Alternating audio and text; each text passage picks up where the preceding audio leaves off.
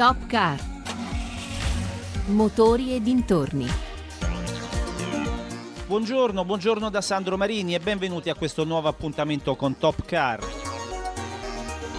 Questa settimana apriamo la puntata parlando di un viaggio all'insegna dell'avventura. È lo spirito che anima Mario Tilger e Federico Fiorini, due amici appassionati di viaggi e automobili vintage.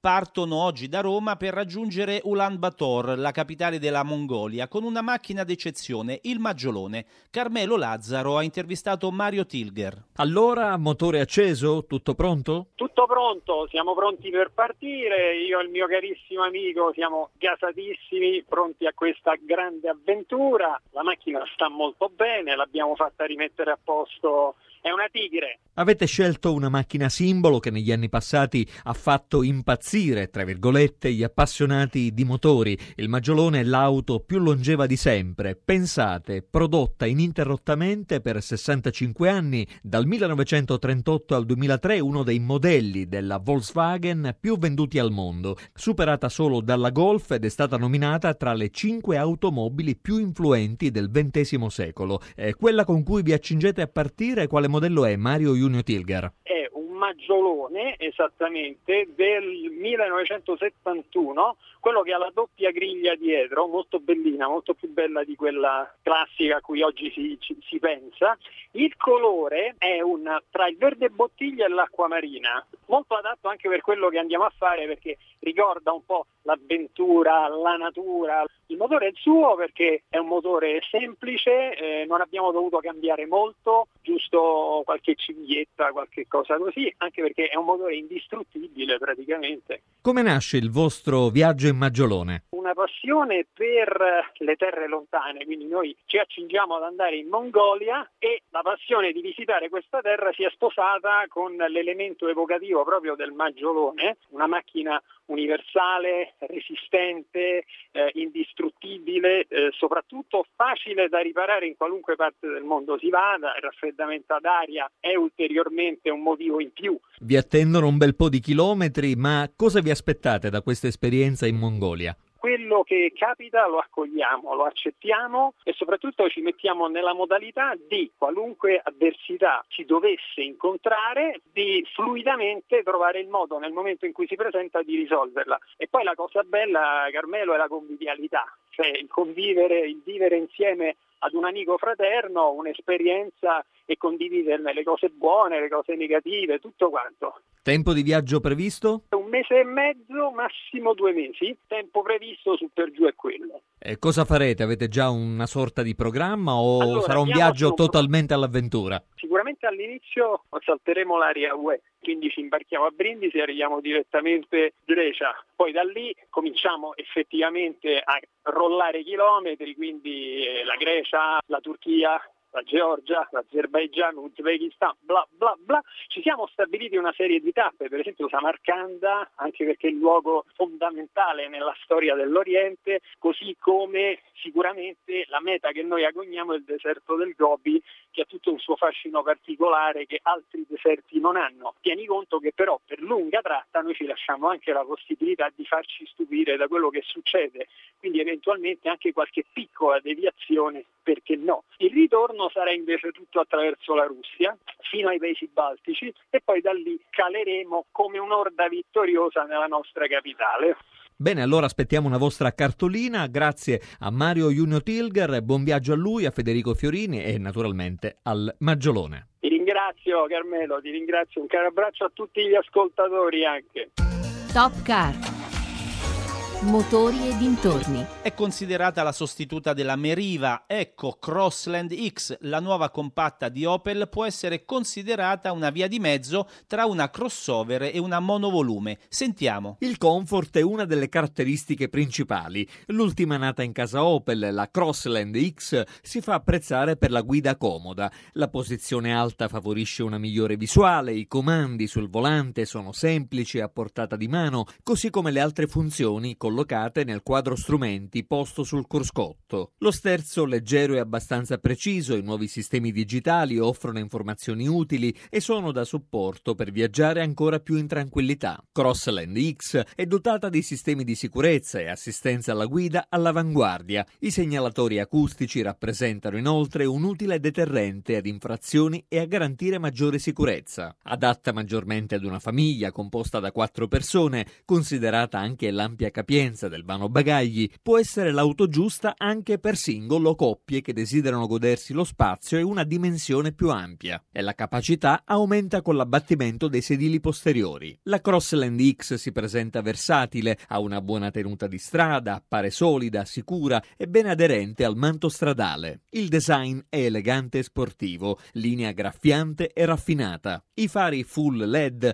sono più luminosi rispetto ai tradizionali fari alogeni. Tra gli accessori da menzionare il servizio di assistenza a distanza OnStar, che offre diversi utili servizi, tra i quali la chiamata automatica ai soccorsi in caso di incidente. Diverse le motorizzazioni disponibili, 1600 a gasolio da 99 o 120 cavalli e i tre cilindrici 1200 a benzina, quello da 82 cavalli, anche a GPL e i sicuramente più brillanti 110 o 130 cavalli. Riguardo i prezzi, quelli a benzina partono da 16.950 euro della versione 1200 da 81 cavalli fino a 25.350 da 130 cavalli modello Ultimate. Le versioni diesel partono da 20.950 euro della 1600 da 99 cavalli a 26.850 euro della 120 cavalli Ultimate. Quelle GPL vanno da 19.950 euro della versione 81 cavalli Advance a 21.450 l'81 cavalli Innovation.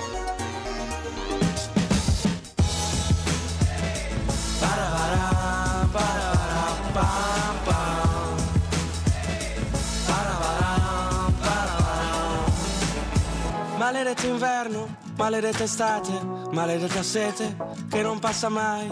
Ma tu hai detto manchi, solo non ho pace. O volevi dirlo, hai scritto come stai. In ogni tuo sempre c'è un quasi. In ogni tuo mai, un fino a domani. Saranno tutte notti i nostri giorni. Tutte albe i nostri tramonti. Ti amo, ti odio, ti pago una birra. Tu non sei una stella, ma una scintilla. Dove passi i pensieri si fanno canzoni. E tornano di moda le mezze stagioni. Con te la vita è così facile da essere impossibile. L'amore è così fragile da rompere le regole. La musica è più semplice, suonare come ridere. E sono così libero che posso essere debole. Parapara.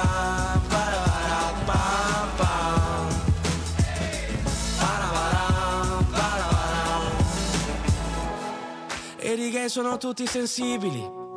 Ed i neri hanno il ritmo nel sangue, le donne sono tutte intelligenti, il cervello degli uomini è nelle mutande, i drogati iniziano con le canne, quella di destra è la tetta più grande, i comunisti hanno tutti la villa in Versilia, in Italia non c'è memoria e neanche un elefante.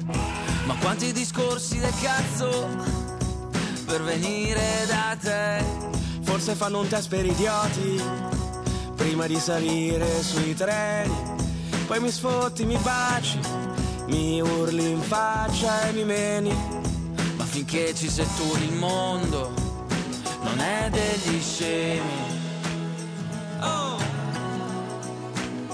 Con te la vita è così facile da essere impossibile. L'amore è così fragile da rompere le regole. La musica è più semplice, suonare come ridere. Sono così libero che posso essere debole. La vita è così facile da essere impossibile. L'amore è così fragile da rompere le regole. La musica è più semplice, suonare come ridere sono così libero che posso essere debole. Parabaram, parabaram, pam, pam Parabaram, parabaram, pam, pam Top Car. Dieci anni di collaborazione nella mobilità elettrica e per celebrarla il lancio di un nuovo prodotto Ready to Charge. Questo è il frutto di anni di lavoro congiunto fra Smart ed Enel X, un servizio che accanto all'opportunità di parcheggiare all'interno di autorimesse convenzionate offre ora anche la possibilità di ricaricare le batterie con prenotazione, accesso e pagamento attraverso una unica app dedicata ai possessori di Smart, ma non solo. Il direttore vendite Innovative Sales Italia di Smart, Lucio Tropea. Da circa un anno e mezzo, con l'avvento della nuova generazione di Smart, la terza, abbiamo un prodotto più maturo e più completo, ma abbiamo deciso di andare anche un pochino oltre quello che è il prodotto e immaginare di lavorare sull'ecosistema di servizi intorno alla macchina. Uno di questi, il principale, per favorire l'avvento della vettura elettrica, è il servizio di ricarica. Eh, circa un anno e mezzo fa abbiamo stretto un accordo con NLX, all'epoca era solo Enel, oggi è NLX, per diciamo, lo sviluppo congiunto di un'infrastruttura di parcheggi, quindi garage, aperti al pubblico, dove stiamo infrastrutturando con delle colonie di ricarica fino a 22 kW per una ricarica di una smart in meno di un'ora. Questa infrastruttura sarà poi aperta al pubblico, quindi l'utente smart lo utilizzerà con l'app RD2 Park and Charge, chiunque abbia un'auto elettrica lo utilizzerà invece con eh, l'app pubblica. Gli italiani secondo lei sono pronti per l'acquisto di un'auto elettrica? Allora, tutte le ricerche, anche le più recenti, l'ultima di maggio di Quintegia, dicono che un italiano su due è pronto a valutare l'acquisto di un'auto elettrica. Il nostro compito è quello di renderlo possibile, bisogna far arrivare il prodotto nella quantità necessaria e offrire un servizio di ricarica comodo per tutti. Oggi il punto di pareggio dal punto di vista economico c'è già per un utente che vuole passare da un benzinaio elettrico. Consideri che al di là del costo mensile che per smart è di meno di 70 euro di differenza, quindi chiaramente l'elettrico più costoso rispetto alla combustione interna, c'è un risparmio tra viaggiare con eh, elettricità piuttosto che viaggiare a carburante di quasi 70%, quindi già oggi il punto di pareggio c'è. Oggi il punto di pareggio c'è e la prospettiva comunque di un'auto elettrica quantomeno nelle, nelle grandi città? Sicuramente comincia dalle città, le città è dove i maggiori vantaggi di un'auto elettrica diciamo, si avverano, per cui zero emissioni locali e questo poi a questo punto viene agevolato dalle amministrazioni con eh, libertà di circolazione in tutti i giorni, anche nelle zone traffico limitato, parcheggi strisce blu a costo zero, quindi sicuramente comincia dalle città che sono i punti in cui noi abbiamo bisogno di ridurre le emissioni locali. Dieci anni di collaborazione, quali saranno i prossimi passi? Francesco Venturini, responsabile di Enel X. Oggi appunto celebriamo dieci anni di lavoro insieme, è iniziato tanto tempo fa, abbiamo fatto tante cose, siamo partiti con dei progetti di car sharing e poi si sono trasformati in lavorare per fornire le stazioni di ricarica alle automobili e ora le stazioni di ricarica pubbliche per gli utenti smart e non solo. Qual è la vostra strategia per eh, la realizzazione della rete pubblica di colonnine in Italia? далее.